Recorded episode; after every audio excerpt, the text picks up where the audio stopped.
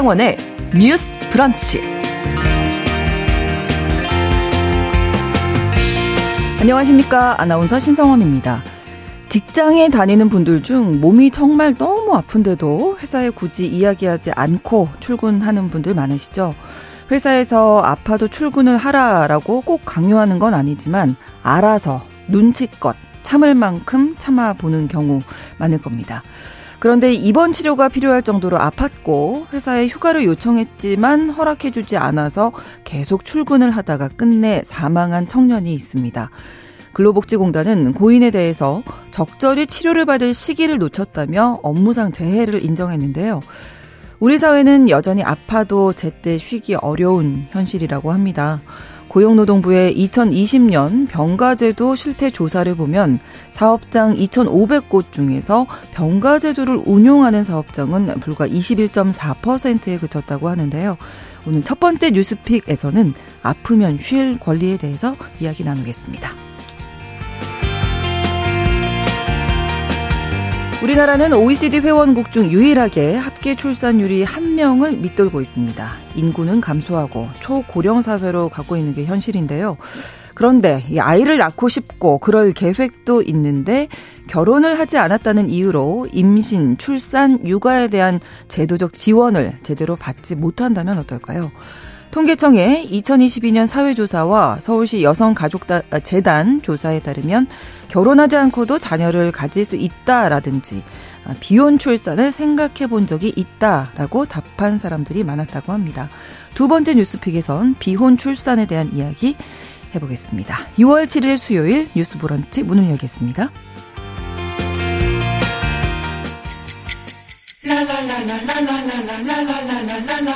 듣고 공감하고 진단합니다. 우리 사회를 바라보는 새로운 시선. 신성원의 뉴스 브런치 뉴스 픽. 뉴스 브런치 청취자 여러분과 함께 소통하며 만들어 갑니다. 짧은 문자 50원, 긴 문자 100원이 드는 샵 9730, 우물정 9730번으로 의견 보내주시고요. 또 라디오와 콩 앱으로도 많이 참여해 주시기 바랍니다. 수요일의 뉴스픽은 시사인 임지영 기자, 강전의 변호사 두 분과 함께 하겠습니다. 어서 오세요. 예, 안녕하세요. 네, 안녕하세요. 네, 첫 번째 뉴스픽입니다. 아프면 쉴 권리에 대한 이야기인데요.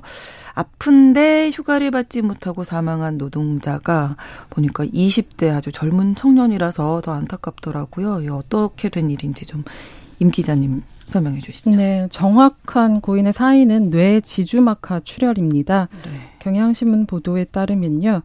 고인은 2018년 9월부터 인력 파견업체 소속으로 한 화장품 판매업체 그 강남 지점에서 판매 사원으로 일했다고 합니다. 네. 코로나19가 있으면서 인력이 줄고 또 업무 부담이 늘어났는데요.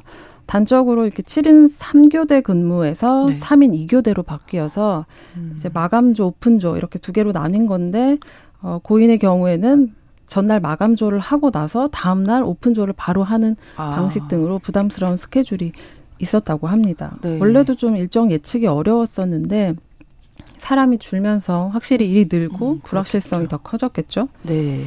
뭐 매출액도 많이 올랐다면서요? 네, 보도에 따르면 2021년 말부터 이듬해 초까지 매장의 목표 매출액이 크게 올랐다고 합니다. 음. 그래서 판매 사원으로서 해야 할 일도 늘었는데요. 판촉을 네. 위해서 고객하고 개인 번호로 이제 연락도 해야 되고 음. 온라인 판매 관련 업무도 늘고 네. 또 원래는 외부 업체가 하던 재고 조사까지 매장 직원이 담당해야 했습니다. 또 음. 동료 직원의 비위 사건이 있었다고 하는데요. 그걸 아. 수습하느라고 스트레스를 받았다는 얘기가 있습니다. 네. 육체적으로 정신적으로 좀 어려움이 있었던 거죠. 음, 심한 어지럼증이 있어서 동네 병원에 갔는데 원인을 알 수 없어서 이제 휴가를 내겠다 이렇게 매장 관리인에게 요구를 한 거죠. 네, A 씨는 2021년 12월 26일에 처음으로 심한 어지럼증을 느꼈는데요. 네. 다음 날 동네 개인 병원을 찾았는데 개인 병원에서는 원인을 알 수 없다라고 음. 했습니다. 그런데 A 씨가 어, 이게 1월, 다, 다음에 1월 중순까지 어지럼증이 계속된 겁니다. 그랬더니 네. A씨가 매장 관리자한테 치료를 좀 받고 싶다. 음. 그러면서 며칠간 연차를 쓰게 해달라고 요청을 했는데요. 음, 근데 이제 코로나가 터지고 이러면서 매장에 근무자가 줄어있던 상황이었기 때문에 네. 관리자는 매장 근무자가 부족하다는 이유를 대면서 이 A씨의 휴가 요청을 받아들이지 않았던 겁니다. 그런데 이제 A씨는 이후에도 쉬는 날에 수차례 여러 개인 병원을 찾았는데 네. 이 개인 병원들은 다 대학병원에 가보라라는 그, 말을 한 거죠. 그렇죠. 네. 네, 그, 그 와중에 A씨는 이제 몸이 붓고 열이 나는 것처럼 증상이 점점 심해져 갔습니다. 그래서 A씨가 남자친구한테 다리와 머리가 너무 아프다, 서 있기도 음. 어렵다, 아. 이러한 이야기를 하고 또 다른 지인에게는 입원 치료 방법이 있다고 하는데 음. 회사에서 병가를 안 내준다 이렇게 네. 토로를 하기도 했습니다. 네. 그리고 21년 그 2021년 12월에 말이네요. 그것도 12월 말쯤에 네. 이제 아프기 시작해서 지난해 2022년 2월에 겨우 네. 이제 대학병원을 찾게 되는데 이때는 어떻게 휴가를 좀 받을 수 있었을까요? 예, A 씨는 지난해 2월 8일에 겨우 대학병원을 찾았는데요. 이 대학병원에서는 입원 치료를 강력히 권고를 했습니다. 그래서 A 씨는 휴가를 신청을 했는데 이게 또 반려가 된 것이죠. 그랬더니 바로 3일 뒤에 몸이 많이 안 좋았던 것 같아요. A 씨가 다시 대학병원을 음. 찾았던 겁니다. 그랬더니 네.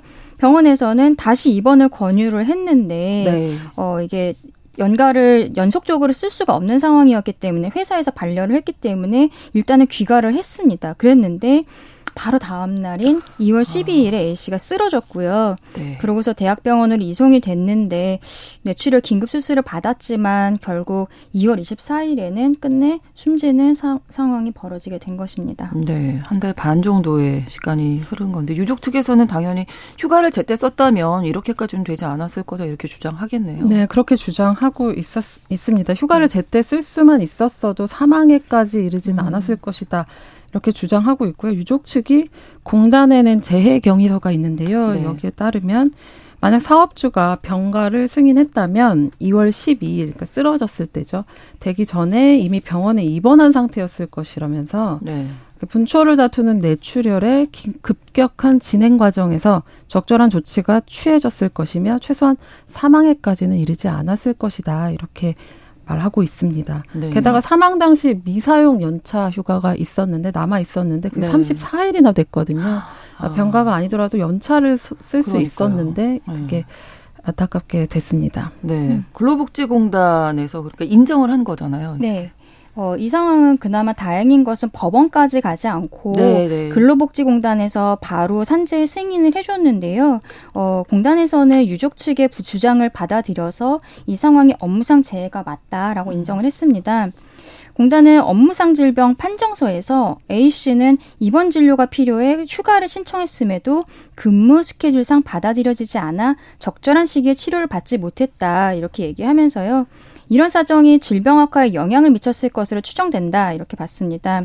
어, 실제로 A 씨는 어, 퇴근 후에도 업무 보고를 하고 뭐 실제 정해진 근무보다도 긴 업무 시간, 교대제 근무, 실적 압박 이런 정신적 스트레스가 있었던 것도 공단에서는 모두 인정을 했습니다. 네. 아까 사실관계 이야기할 때 우리 임 기자님 얘기하신 내용 중에 고객들이랑 개인 핸드폰으로 연락을 했다는 말씀도 드렸잖아요. 네, 네. 그러면은 실질적으로는 뭐 계속 대기 상태라고 봐야 하기 음. 때문에 그런 부분도 어 지금 근로복지공단에서는 인정을 해준 것으로 보입니다. 네. 그러니까 우리가 코로나 3년 지나면서 가장 많이 들었던 네. 얘기가 아프면 쉬자. 아프면 쉬어야 한다 이런 네. 얘기인데 여전히 그렇지 못하다는 건데요. 아프면 쉴 수 있는 권리가 법적으로는 어떻게 보장이 돼 있 겠죠. 노동자가 업무와 상관없이 뭐 다치거나 네. 업무와 직접적 연관성이 좀 불명확한 질병으로 아프면은 사실 제일 먼저 떠올리는 게 병가 아니면 네. 휴직 이런 거 생각을 하게 되죠. 네. 근데 어 아쉽게도 지금 대한민국의 근로기준법에는 네. 병가, 뭐 질병 휴직 이런 규정은 없습니다. 아, 그래요? 예. 이게 사실 좀 놀라운 상황이기는 한데요. 네, 네. 근로기준법에서는 해고의 제한에 있어서 근로자가 업무상 부상 또는 질병의 요양을 위해서 휴업한 기간 그리고 그 후 30일 동안은 해고하지 못한다. 요 정도 규정만 있고요. 아. 어, 이 나머지 그냥 아파서 쉴 수 있는 병가 특히 뭐 음. 업무와 사실은 관련이 불명확한 경우들이 대부분이잖아요. 그렇죠. 예, 근로자가 병원에 이제 감기가 너무 심한데 이게 사무실에서 걸렸는지 그렇죠. 예, 아니면은 그냥 동네에서 이제 지하철에서 음. 걸렸는지 뭐 집에 가족들한테 올마는지 알 수가 없는 거여서 음. 이것도 좀 애매하기는 한데 결국 한국에는 근로기준법상의 병가에 대한 제도는 없는 겁니다. 그렇다면은 음. 이거를 병가를 쓰는 회사들이 또 분명히 있긴 있어요. 그렇죠. 요거는 네. 각 기업들이 취업 규칙에다가 넣어놓고 아. 있는 것입니다. 음, 우리 KBS에도 병가가 예, 있어요. 네, 네 그러면 네. 그거는 근로기준법에 있는 내용은 아, 니지만 취업 KBS의 취업 규칙에 아. 있는 내용인 것이고 요. 네. 어, 여기 취업 규칙에 따라서 노동자의 병가 사용 여부 그리고 치료 기간 중에 임금을 지급할 것인가, 음. 요게 결정이 됩니다. 음. 그 OECD 회원국 대부분은 노동자가 업무 외의 질병이나 부상으로 아플 때 유급휴가를 이용하거나 아니면 국가가 보장하는 상병수당 그 음. 치료 기간 동안에 받지 못하는 임금을 현금으로 보전해주는 그런 네. 걸 상병수당이라고 하는데요. 네. 이런 거를 받을 수 있도록 대부분이 규정이 되어 있는데 한국에는 그런 게 없는 상황이고요. 아. 국제노동기구 ILO라고 보통 많이 하는데 ILO 같은 경우에는 심지어 1952년부터 네. 사회보장 최저 기준에 관한 조약이라고 해서 이런 질병으로 노동하기 어려운 노동자들에게 상병수당을 지급하도록 권고를 해왔습니다. 음. 근데 지금까지도 대부분의 한국 노동자들은 아플 경우 이제 세 가지 선택지를 받게 되는데 임금은 받지 못하는데 경제 치료비로 경제적 부담을 떠안던지 아니면은 이 A 씨처럼 아파도 쉬지 않고 출근을 하던지 네. 아니면 그만두던지 예, 이 이렇게 좀 몰려 있는 상황인 아. 거죠.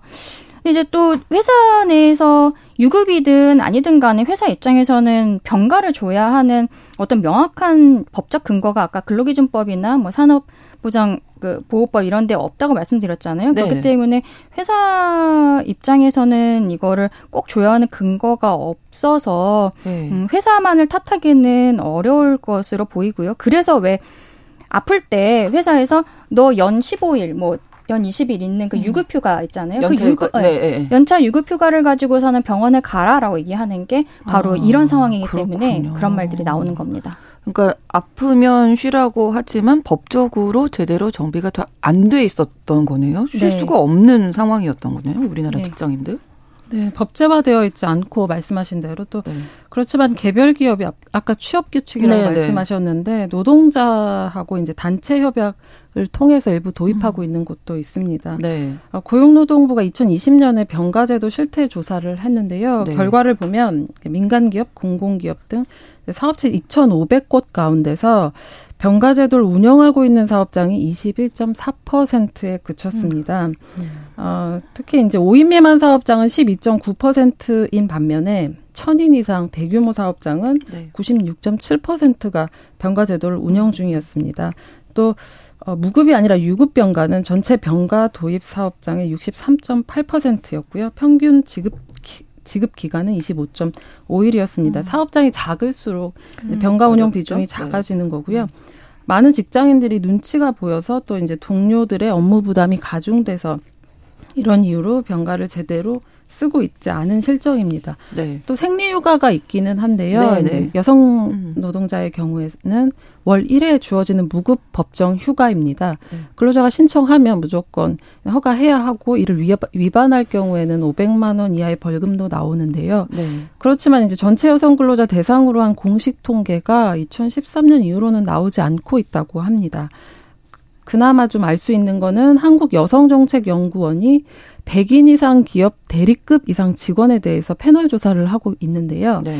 그마저도 2016년에는 56%가 쉽게 음. 사용할 수 있다 이렇게 응답했지만 2년 뒤인 2018년에는 절반보다 이렇게 떨어진 23.4%만 음. 그렇다고 답을 해서 생리휴가를 사용하는 거는 조금 어렵 온 것으로 보입니다. 네. 그러니까 생리휴가를 악용한다는 이야기 좀 흔히 들리기도 했는데요. 네, 네. 권리가 아니라 특권처럼 여겨져서 음.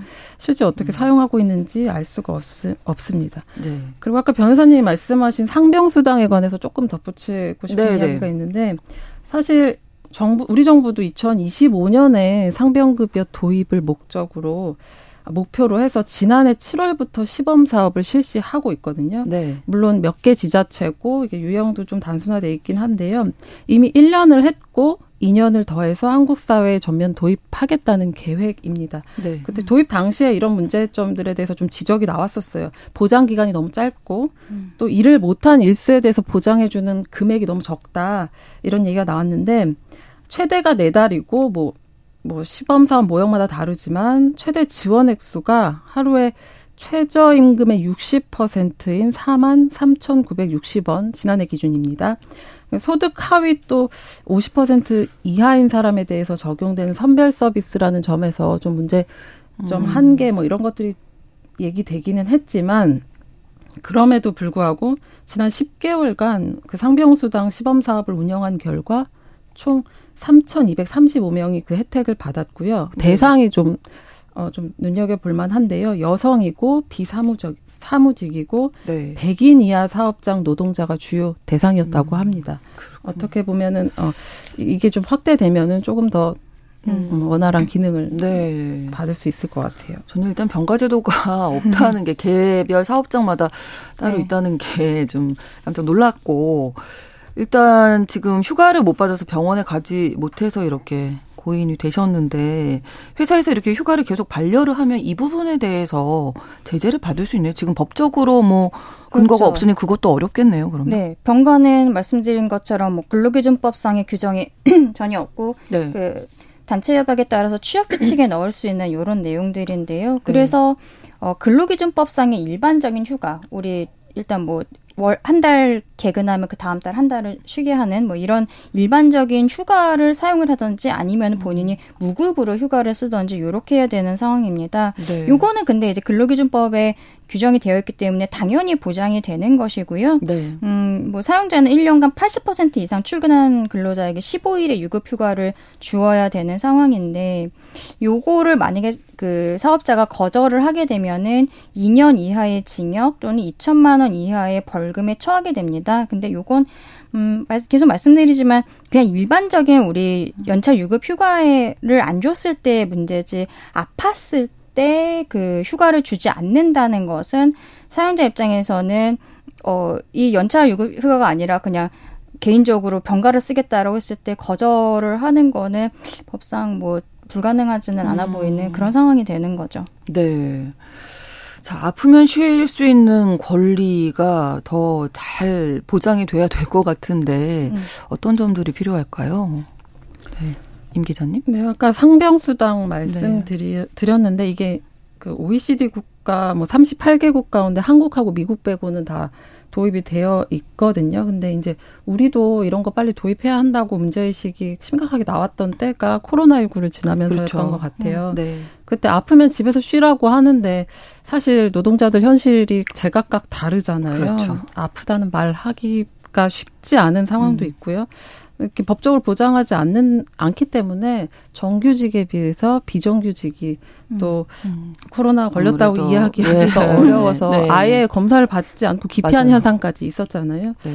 그래서 정부가 뭐 각종 휴식이나 돌봄 제도를 권고했지만 사실상 실효성이 없는 어, 경우가 대부분이었고 사실은 어떻게 보면 권리라기보다는 음. 아직도 회사의 허락 또 배려 선의 음. 여기에 기대야 한다는 점들이 좀 있어서 네. 그러니까 제도적으로 상병수당을 비롯해서 조금 더 보완이 되어야 될 것 같습니다. 네, 병가도 음. 좀 빨리 들어와야 되겠는데요, 네. 법적으로? 네. 그 지금 산업안전보건법에 병가 관련한 규정이 있기는 합니다. 이게 네. 산업안전보건법 138조에서 보면은 사업주는 감염병, 우리 지난번 코로나 같은 네. 감염병이나 정신질환 또는 근로로 인해서 병세가 크게 악화될 우려가 있는 질병으로서 고용노동부령으로 정하는 질병에 걸린 사람은 근로를 금지하거나 제한해야 된다.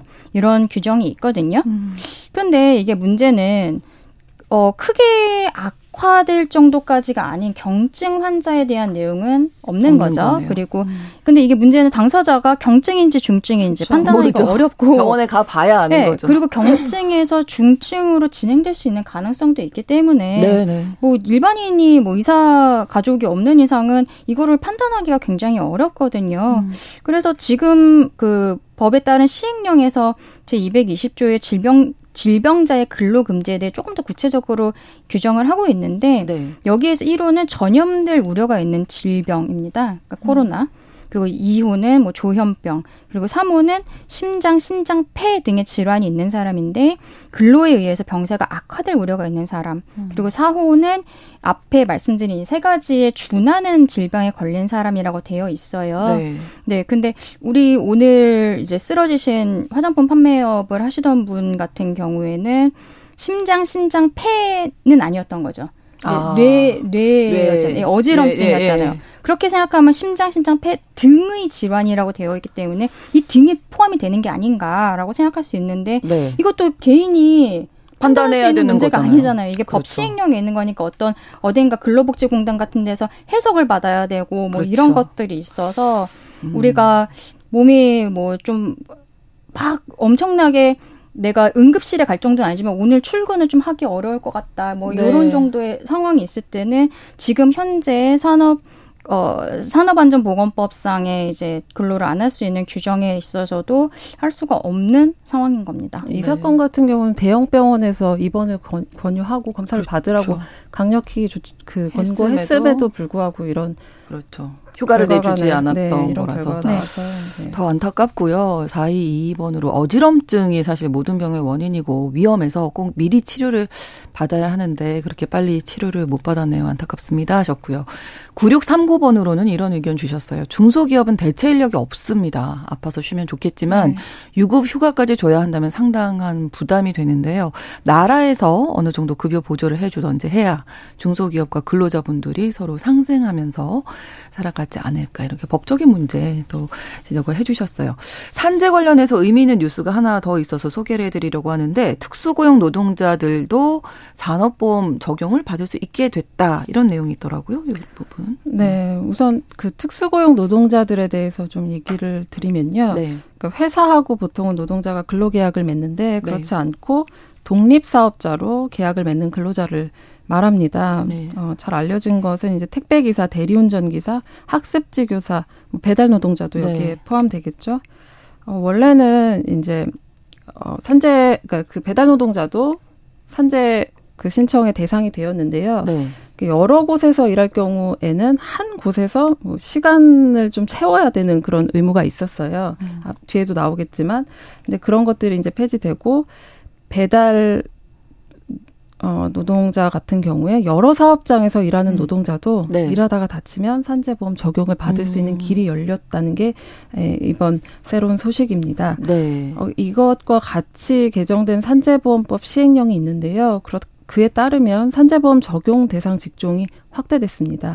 어, 탁송기사, 또 대리주차원, 또 관광통역 안내원, 어린이 통학버스 기사, 음. 방과 후 학교 강사, 네. 또 건설 현장 화물 차주를 비롯해서 모든 일반 화물 차주도 산재보험 적용을 받게 됩니다. 네. 정부는 이 산재보험의 전속성 요건 폐지. 아까 말씀드린 어떤 곳에 뭐 일정 기간 일해야 된다는 음. 그 요건을 폐지함과 동시에 네. 적용 대상의 직종이 확대되면서 약 92만 5천 명의 노무 제공자가 추가로 산재보험 음. 혜택을 음. 받을 것으로 추산하고 있습니다. 네, 7월부터 적용이 되는 건데 어떻게 달라진 건가요? 그러면? 네, 네, 네, 네. 네. 특수고용직도 산업 보험을 적용을 받을 수 있어서 좀 더 많이 확대가 되는 거고. 네. 그러니까 네. 지금 임 기자님 말씀하신 것처럼 네. 전속성에 대한 폐지를 한 것입니다. 네. 그 동안에는 꼭한 군데하고 네네. 이렇게 계약 맺지 않아도 전속으로 네. 이렇게 한 군데에서 일을 해야 그렇게 보험이 될 수 있었는데 어 지금 말씀했던 뭐 배달 기사, 대리운전 기사 이런 분들이 꼭 한 군데에 전속성이 없다는 이유로 그 동안에 산재보험 음. 가입 대상이 아예 되지 않았었던 거예요. 네. 그런데 어, 뭐 온라인 플랫폼을 통해서 배달을 하신다든지 불특정 여러 업체에 노무를 제공하는 분들이 꽤 많으신데 이런 분들이 산재보험 적용을 받지 못하는 것에 대해서 사회적으로 이게 좀 문제가 있다라는 공감대가 있어서 그래서 이번에 개정된 산재보험법에서는 전속성에 대한 요건을 없애게 된 거죠. 네. 음.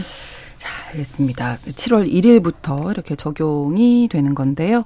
어, 이 내용 여기까지 알아보고 뉴스 브런치 1부 마치고 2부에서 뉴스 계속해서 이어가겠습니다. 11시 30분부터 일부 지역에서 해당 지역 방송 보내드리겠습니다.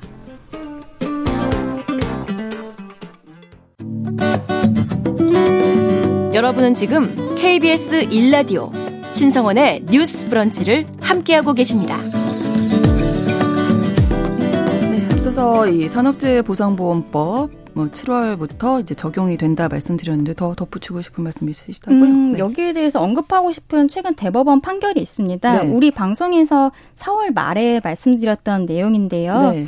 어, 그때 그 근무하시던 분도 2018년 2월부터 한 무인 주차장 안내 콜센터에서 음. 일을 하시다가 어, 근무를 하던 중에 쓰러져서 뇌출혈 진단을 받으셨어요. 네. 그래서 이분이 업무로 인한 발, 업무로 인해서 발생한 질병이다. 이래서 요양급여 신청을 했는데 근로복지공단에서 이를 거절했던 것입니다. 그래서 이분 같은 경우에는 대법원까지 가는 그 재판을 하셨는데 1심에서는 이 근로자분이 승소하셨고 항소심 2심에서는 지셨다가 네. 대법원에서 다시 이분에 대해서 그 산재를 인용을 하는 내용이 있었습니다. 그거를 잠깐 말씀드릴게요. 네. 그동안에는 고용노동부 고시에서 이 산재를 판단하는 기준으로 발병을 하기 전에 12주 동안 일주 평균 업무 시간이 52시간을 초과하는 경우에 그럴 때 업무 시간이 길어질수록 질병과의 관련성이 증가하는 것으로 이 고시상으로 좀 딱딱하게 보고 있었던 겁니다. 네. 그랬는데 이때 대법원 판결에서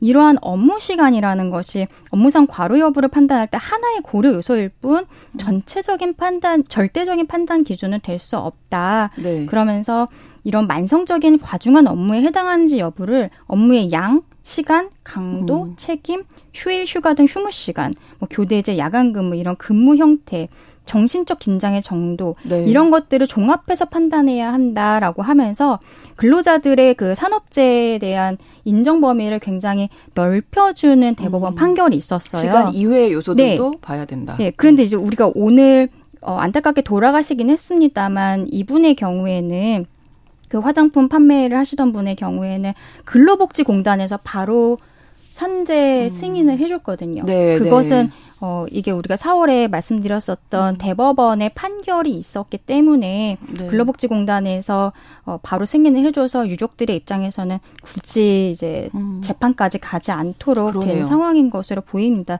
결과적으로 이렇게 좀 대법원 판결이 그 근로자들의 산업 재해 이런 안전에 대한 보장을 좀 더 강하게 이끌어낸 음. 부분이 음. 있는 것 같습니다. 네. 근로 환경이 좀 더 나아지는 방향으로 많이 네. 좀 바뀌어 가야 할 것 같습니다. 자, 두 번째 뉴스픽인데요. 이 우리나라의 낮은 출생률, 인구 절벽 이런 문제들의 심각성 다들 알고 계실 겁니다. 음, 결혼하지 않고도 아이를 낳고 싶다 이런 비혼들도 꽤 많다고 하는데 어, 결혼하지 않고 자녀를 가질 수 있다라고 생각하는 사람들의 통계가 나왔다면서요. 네, 20대, 30대 젊은 층 중심으로 이런 생각이 확산되고 있다고 하는데요. 네. 그, 그 통계로 이, 이것을 뒷받침하는 조사들이 좀 나오, 나왔습니다. 지난해 통계청이 발표한 2022년 사회조사에 따르면요. 결혼하지 않고도 자녀를 가질 수 있다. 이렇게 답한 사람들이 34.7%를 기록해서 네. 4년 전보다 3.4%포인트 증가했습니다. 또 음. 서울시 여성가족재단이 2021년 서울시 거주 20대에서 60대 성인 2,000명을 대상으로 한 설문조사도 있는데요. 네. 20대에서 40대 여성 26.2%가 비혼 출산을 생각해 본 적 있다 이렇게 답했습니다. 30대가 가장 많았고요. 32.8%로 이어 40대, 20대가 20%대로 비슷했습니다. 네. 좀더 최근 조사도 있는데요. 시사인에서도 올해 초에 성인 1000명 대상으로 웹조사를 했는데 네. 전체 응답자 가운데 비혼 출산을 저출생 대책으로 받아들인다. 이렇게 음. 응답한 사람들이 48.1%로 음. 절반 정도 였습니다. 네. 음, 네. 이것에 대해서 우리 사회 포용력은 어떻다고 느끼고 있던가요? 아까 말씀드렸던 서울시 여성가족재단 설문에서 이 반응이 나왔는데요. 응답자 네. 가운데 절반 가량이 네. 우리 사회가 비혼 출산에 대해 더 포용해야 한다 이렇게 답했습니다. 음. 그러니까 좀 더 필요성이 있다는 거고요. 반면에 네. 이미 포용적이다 이렇게 답한 사람은 14%에 그쳤습니다. 음. 그리고 38.1%는 현재가 적당하다 이렇게 네. 답했다고 하고요. 네. 20대에서 40대 중심으로 비혼 출산에 대한 인식이 좀 변화하고 있는 모습이 음. 보여지고 있습니다. 네, 또 한 가지가 남녀가 결혼하지 않아도 함께 살 수 있다, 동거할 수 있다 이 생각도 크게 달라졌다면서요? 네, 이것도 통계청 작년 사회조사에 나온 이야기인데요. 네. 남녀가 결혼하지 않더라도 함께 살 수 있다 이렇게 이렇게 생각하는 비율이 65.2%가 나와서 네. 2018년 조사보다 5.5% 포인트가 음. 증가가 됐습니다.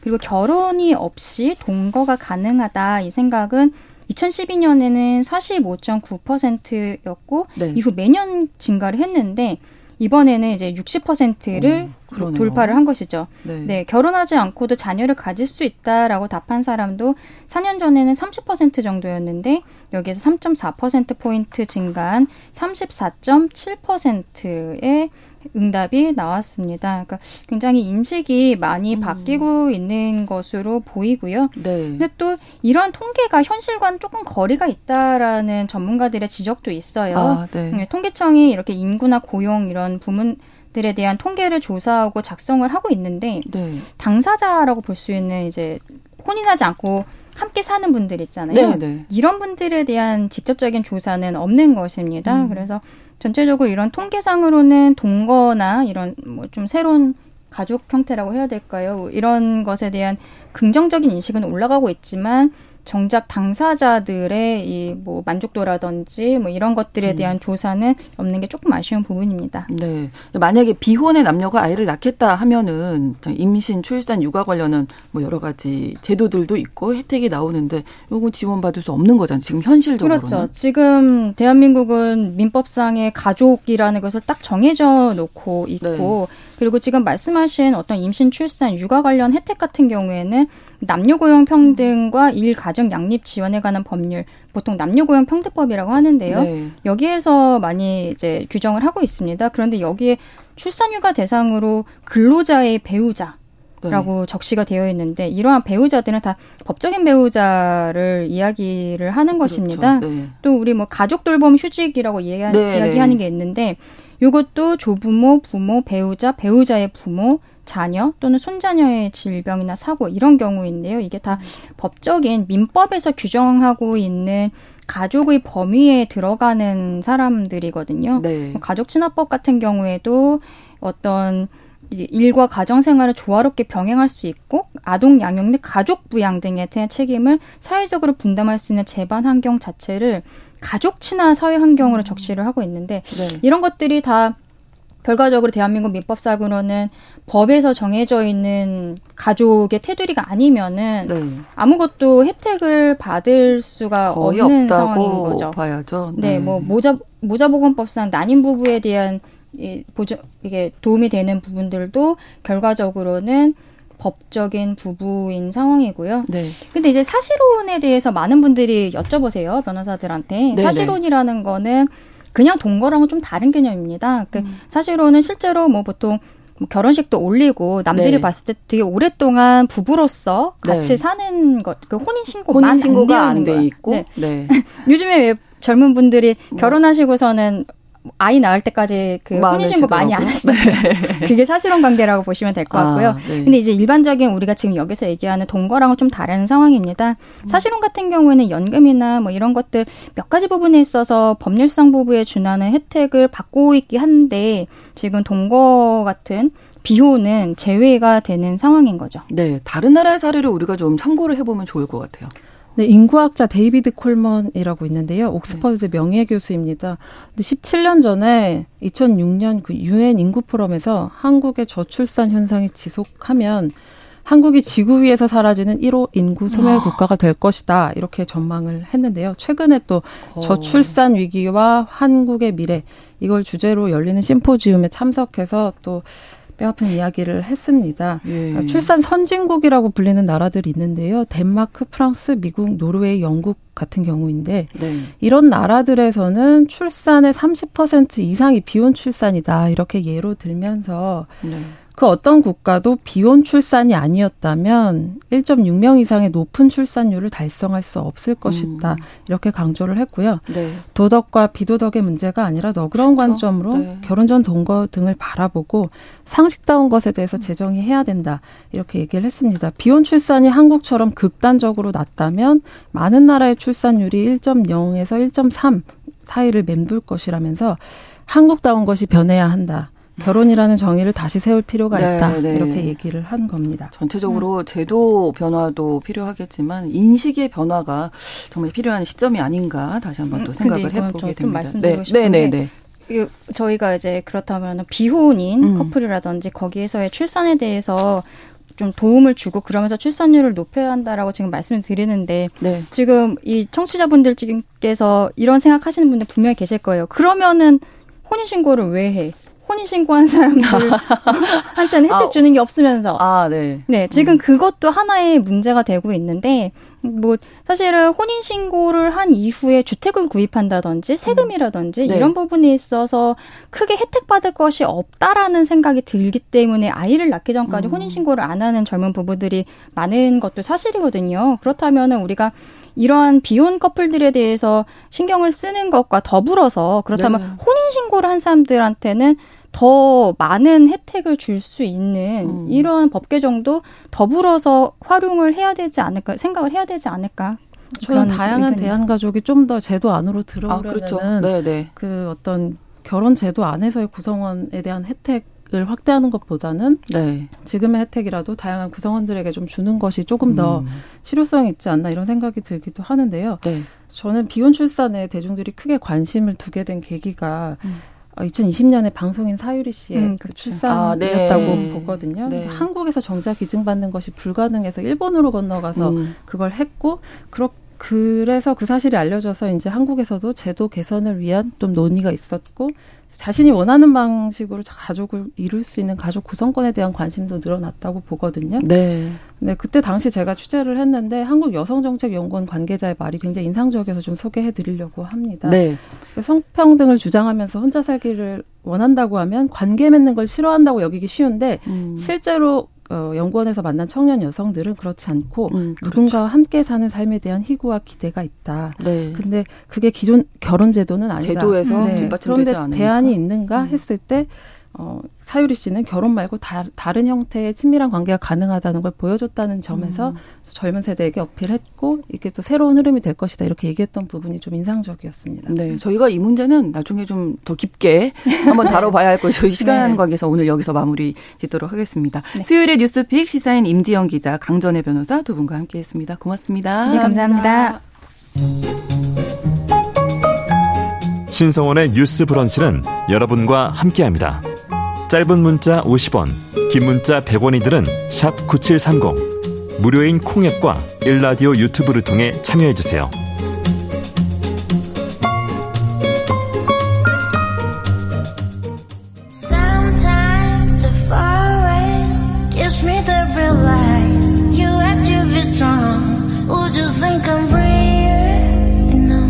대중문화를 바라보는 색다른 시선. 뉴스 브런치. 문화로운 세계 대중문화와 사회 현상을 색다른 시선으로 들여다보는 시간입니다. 문화로운 세계 영화 저널리스트 김현민 기자와 함께하겠습니다. 어서 오십시오. 안녕하세요. 자 오늘은 어떤 작품 이야기해 볼까요? 네, 아나운서님은 여행 좋아하시나요? 정말 좋아하죠. 그럼 가장 마지막 여행이 언제예요? 그러니까 그게 지금 네. 떠오르지가 않죠. 아이를 키우면서 네. 그 좋아하는 여행을 음. 잘 못하고 있다 보니까 네.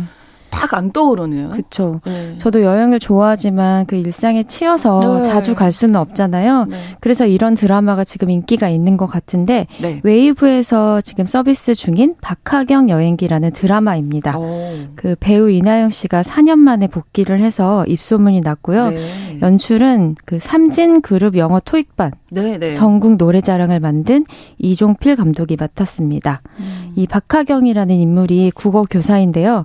너무 사라져버리고 싶을 때마다 토요일 딱 하루를 정해서 오. 당일치기로 여행을 떠나면서 벌어지는 아주 소소하고도 청량한 오. 드라마인데요. 네. 5월 말에 오픈이 됐고요. 네.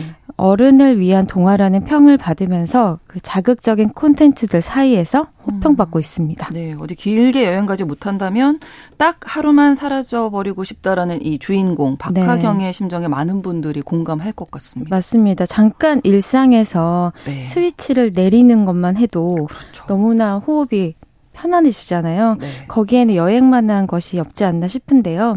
사실은 누군가 여행하는 것을 보는 것만으로도 대리 만족이 되는 것 같아요. 네. 그래서 각종 여행 콘텐츠가 각광받고 있는 것 같고 음. 최근에 제가 주목했던 한 예능 프로그램은 컨셉이 5도 2촌이었거든요. 네. 5일은 도시에서 주말은 시골에서. 음. 근데 실제로 이렇게 보내시는 분들도 요즘에 굉장히 많아진 걸로 알고 있고 네. 많은 분들이 이걸 로망으로 삼으실 것 같아요. 근데 박하경은 교사의 살기 때문에 네. 평일에는 좀 규칙적으로 짜인 삶을 살거든요. 네. 그래서 토요일 하루만 여행한다는 설정이 저는 현실적으로 느껴진 것이 네. 월요병이 있잖아요. 그렇죠. 음. 일요일 오후부터 왠지 왠지 기분이 좀 네, 좋지 않잖아요. 뭔가 예민해지고. 네. 예. 음, 그래서 저는 이런 컨셉으로 음, 그렇죠. 어, 여행을 떠나는 것이 아닐까. 음. 아마 주말만이라도 다른 호흡의 삶을 살고 싶다. 그렇죠. 그런 동시대인들의 심리를 잘 짚어낸 콘텐츠인 것 같고요. 정말 마음 편하게 쉴 수 있는 게 토요일 하루. 맞아요. 네. 네. 이 드라마의 손미 작가가 실제로 음. 이렇게 매주 토요일마다 네. 잠도 자지 않고 당일치기로 여행을 다니는 한 교사의 이야기에서 영감을 받아서 아. 이 이야기를 쓰게 되었대요. 네. 근데 그분은 그러지 않으면 스스로 견디지 못할 것 같다 라고 음. 얘기를 했다고 합니다. 네. 음. 어, 저도 왠지 그렇게 좀 해봐야겠다 이런 생각이 막 생기고 네. 있는데 매회 그럼 그 여행을 떠나게 되겠네요. 네, 기본적으로 혼자 이렇게 훌쩍 여행을 떠나는 컨셉이고요. 네. 그 고독한 미식가라는 네. 드라마 아시죠? 드라마. 네. 네. 여행 버전의 고독한 미식가가 아닐까 싶고요. 네. 총 8화로 이루어져 있는데 한 회당 길이가 한 24분 정도밖에 안 돼요. 아. 그래서 보기에도 큰 부담이 없고요. 네. 저는 8편의 잘 만들어진 단편 영화를 보는 느낌이 들었어요. 음. 요즘 OTT 시대에는 한 회차의 영상 길이가 그 40분만 음. 넘어가도 사실 선뜻 그렇죠. 재생 버튼을 누르기가 부담스럽기도 하잖아요. 네. 그리고 순서대로 봐야 한다는 압박도 없기 때문에 좋은 음. 드라마인 것 같아요. 네. 근데 매화 여행을 떠나면서 이 박하경이란 인물이 새로운 사람들을 만나고 거기서 예상치 못한 아주 작은 깨달음들을 얻거든요. 음. 여기서 발생하는 관람 포인트는 매화 새로운 영화, 여행 장소가 나온다는 거, 음. 그리고 새로운 인물들이 등장한다는 것인데, 네. 뭐 한예리, 구교환, 심은경 같은 반가운 얼굴들이나, 네. 뭐 뮤지션 선우정아나 모델 신현지 씨 같은 오. 의외의 얼굴이 불쑥불쑥 튀어나오는데, 이것을 만나는 재미도 오. 아주 큽니다. 네. 일단, 이나영 씨가 아주 오랜만에 드라마로 복귀해서 반가워하시는 분들 많으실 것 같은데요. 네. 일단 이 박하경이라는 인물 은 어떤 인물일까요? 음, 박하경은 일단은 30대, 고등학교 국어 교사라는 설정으로 등장을 해요. 네. 근데 학생들을 대하는 모습을 보면 상당히 오픈 마인드, 열려 있는 음. 좀 친구 같기도 한 그런 선생님이고 네. 또 자기 주관이 뚜렷하거든요. 그래서 우연히 뭐 터미널에서 만나서 네. 막 자기 고리적 라떼 얘기를 하는 그런 어르신에게도 네. 입바른 말을 또박또박 하는 그런 성격이에요. 네. 그런데 신기한 점은 위화감이 들지 않는다는 것인데요. 음. 그 낯선 여행지에서 모르는 사람들과 선뜻 대화를 나누거나 그들과 섞여 있는 모습이 어색하거나 이질적으로 느껴지거나 네. 때로는 뭐 위협적으로 느껴질 수도 있잖아요. 그렇죠. 그런데 음 이거는 저는 이나영 배우가 가진 특유의 그 따뜻한 힘과 부드러운 위험 때문에 음, 네, 부드러운 오, 위험. 네, 온화한 오. 느낌이 들거든요. 작품 전체가. 아, 네. 그래서 제가 뒷얘기를 들어보니까 네. 음, 감독이 교사라는 큰 설정 외에는 따로 캐릭터에 대해 이런저런 부여한 성격이라던가 아. 어떤 가이드 라인이 없었다고 해요. 음. 그래서 배우가 감정을 미리 막 분석하고 막 생각해 생각하고 준비해서 할 필요가 없이 음. 현장에 가서 매와 새로운 배우들과 호흡을 맞추잖아요. 그래서 네. 그 배우들의 에너지나 그때 네. 그때 연기 호흡을 보고 본능적으로 충실히 반응하는 식으로 연기를 했다고 해요. 그래서 어. 감독이 여기에서는 굳이 울지 않아도 좋겠다라는 장면에서 네. 뭐 이나영 씨가 자연스럽게 울었는데 그게 오히려 더 큰 감동을 주었다던가 어. 이런 식의 약간의 즉흥성이 있어서 네네. 네. 전형성이 없거든요. 음. 보면서 이나영 씨가 굉장히 살아있는 연기를 하고 있다라는 네네. 네. 인상을 줘요. 음. 그런데 이런 경우에는 이 박하경이라는 인물을 우리가 규정 짓기가 쉽지가 않고 또 어떻게 반응할지를 잘 모르기 때문에 음. 오히려 소소한 이야기이지만 굉장히 집중도가 높다. 아. 긴장이 느껴진다. 네. 근데 이것은 담백하기 때문에 오히려 더 본연의 재료의 맛이 느껴지는 음. 식처럼 네, 네. 어, 드라마가 설정값 없이 담백하기 때문에 음. 오히려 이 배우의 연기 내공이 네.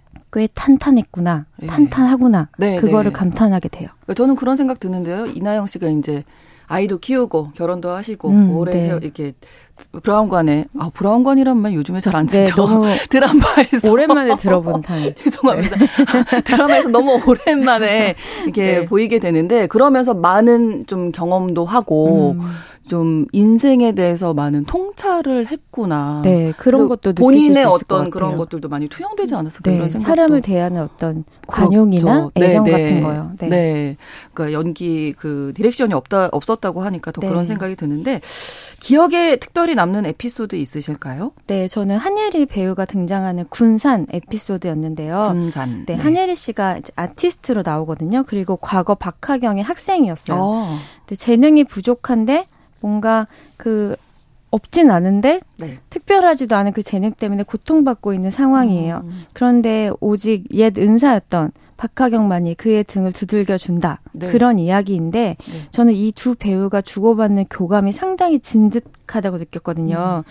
그래서 실제로 촬영할 때가 궁금했는데 네. 그냥 이나영 씨가 하는 말을 들으면 서로를 바라보면 눈물이 터져서 어. 연기가 힘들 정도로 그런 깊은 교감이 있었다고 어. 해요. 원래 친한 사이이신 거예요? 그건 아니래요. 어. 근데 그 설정 때문에 네. 몰입을 했을 때 바라보면 아. 어떤 연민과 어, 어떤 짠함이 어. 느껴졌나 봐요.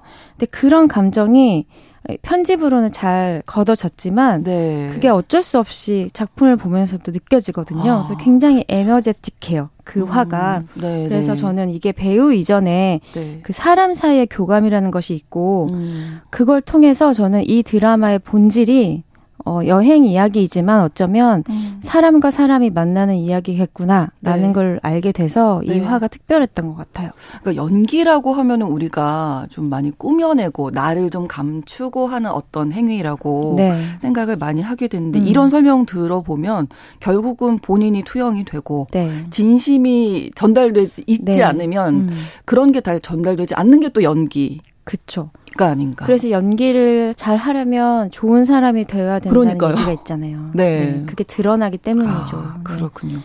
자, 일단 이 드라마에서는 여행지가 어떻게 그려지느냐 이것도 중요한 문제일 것 같은데 일상적인 우리가 흔히 보는 공간하고는 좀 차별적인 풍경, 뭐 볼거리도 좀 있어야 되잖아요. 네. 드라마에서 뭐 좀 기억에 남는 음. 인상적이었던 풍경. 저는 이 부분이 이 드라마가 비범한 지점이라고 생각을 하는데요. 네.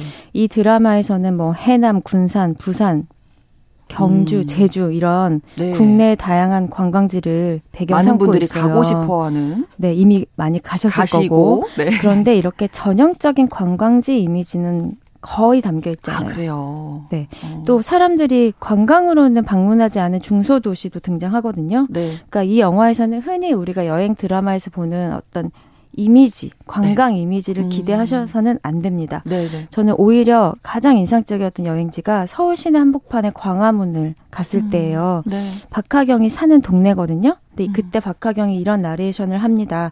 자신이 살고 있는 동네에서도 여행은 가능하다. 음. 전 여기에 동의하거든요. 그렇죠. 그러니까 나의 마음 상태에 따라서 아주 익숙했던 풍경이 낯설게 보이는 시차가 발생하곤 하잖아요. 네. 그럴 때는 꼭 어디론가 멀리 떠나지 않아도 이것도 충분히 하나의 여행일 수 있겠다라는 음. 환기를 어, 해준 그런 드라마입니다. 네. 네. 드라마 보고 싶네요. 가장 큰 장점 어떤 건지 듣고 싶습니다. 네, 보고 싶다고 하시니까 네, 네 너무 좋고요. 네. 한마디로 담백하다.